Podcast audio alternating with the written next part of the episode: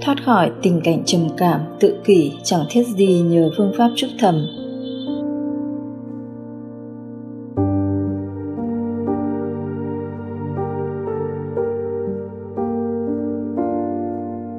Đó là câu chuyện từ 6-7 năm về trước. Sau khi trải qua biến cố gia đình, tôi rơi vào trạng thái vô cùng tồi tệ.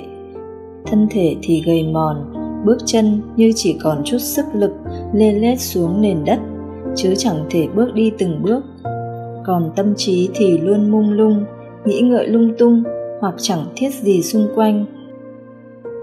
Tôi sống trầm uất như vậy chừng nửa năm, cảm thấy nếu tiếp tục thế này thì có lẽ chết còn sướng hơn là sống may mắn thay tôi đã gặp được thầy thầy dạy phương pháp trúc thầm cho tôi nói nôm na đơn giản thế này thôi thay vì cứ nghĩ luẩn quẩn lung tung hoặc trầm uất, thì mình hãy chúc thầm tất cả những sự vật, từ kể cả con người, loài vật cỏ cây mà mình gặp. Với mỗi người, mỗi loài hay kể cả cỏ cây hoa lá, bạn hãy thầm chúc một lời chúc mà bạn muốn gửi tới họ. Đơn giản, như khi đi ngang qua hàng ăn, bạn chúc những người đang ăn được ngon miệng chúc cô bán hàng đắt khách. Chúc bác giữ xe được vui vẻ. Chúc những người đi cùng thang máy có một ngày làm việc vui vẻ thành công. Chúc những người đồng nghiệp, người thân của bạn được mạnh khỏe, hạnh phúc. Đó, bạn có thể chúc bất cứ điều gì. Chỉ là chúc thầm thôi, nên bạn không sợ ai đó đánh giá này nọ hay làm phiền gì họ cả chỉ một điều duy nhất bạn cần lưu ý là khi đấy, bạn phải thực sự muốn cái điều tốt đẹp đó đến với họ. Bạn có thể làm mọi lúc, mọi nơi, bất cứ khi nào bạn rảnh và muốn làm.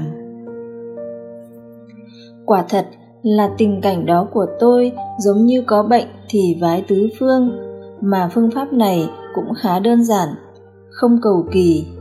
Chẳng phải mất tiền của công sức gì cũng không làm phiền ai. Chỉ mình biết nên tôi đã rất có ý thức thử tập nó. Thế là ngay khi mỗi sáng tỉnh dậy, dù là nhìn thấy chậu cây trước cửa, tôi cũng chúc nó đâm chồi nảy lộc. Cứ như đang thì thầm giao tiếp với nó vậy. Tôi còn chúc người bạn cùng phòng được vui vẻ. May mắn ngày hôm đó ra cửa. Khi đi ngang qua hàng bún mỗi sáng, tôi chúc mọi người đang ngồi ăn được ngon miệng. Chúc chú chó nhỏ mà tôi gặp trên đường hôm nay được mạnh khỏe, vui tươi. Chúc hàng cây ven đường trổ nhiều hoa trái. Rồi khi đến văn phòng, tôi chúc bác giữ xe hôm nay được vui vẻ bình an. Chúc những anh chị văn phòng cùng đi thang máy có một ngày làm việc hiệu quả thành công bước vào phòng làm việc, tôi chúc những đồng nghiệp hôm nay làm việc thoải mái. Cứ lần lượt như vậy, tôi bắt đầu thực hành. Quả thật là ngày đầu tiên, ngày thứ hai, đầu óc tôi cứ như muốn loạn lên vì liên tục phải nghĩ những câu chúc hoặc là bị bứt ra khỏi trạng thái suy nghĩ liên miên mọi ngày, hay là phải rời trạng thái lười nghĩ, ì ạch chẳng muốn động não chút nào như mọi khi. Nhưng thật kỳ lạ thay, chỉ sau một tuần tôi đã thực sự thấy khá hơn. Tinh thần tự nhiên phấn chấn, có sự giao tiếp kết nối với mọi người xung quanh mà chẳng cần phải dùng biện pháp làm quen nào cả. Đặc biệt, trái tim tôi dường như được ấm áp trở lại bắt đầu như có hơi ấm, được lan tỏa từ trái tim lạnh lẽo, lãnh cảm bấy lâu nay. Liên tục đều đặn như vậy trong vòng hai tháng liền. Vô cùng kỳ diệu, tôi đã quay trở lại hòa nhập được với cộng đồng. Kể cả tinh thần và thân thể của tôi trở nên nhanh nhạy hơn, thoải mái hơn. Và đó cũng là bước đầu tiên tôi chạm ngõ với đạo phật bằng một phương pháp vô cùng thiện xảo như vậy. Chúc thầm.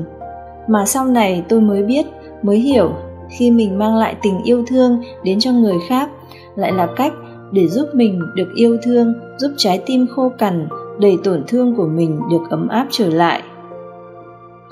Câu chuyện, dù đã qua khá lâu rồi, nhưng nó có dấu ấn vô cùng sâu sắc với tôi, bởi có lẽ cảm tính, sự ấm áp trở lại của trái tim là điều vô cùng kỳ diệu.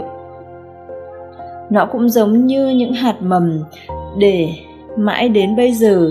Bất cứ khi nào có thể, tôi cũng mong mọi người xung quanh được hạnh phúc.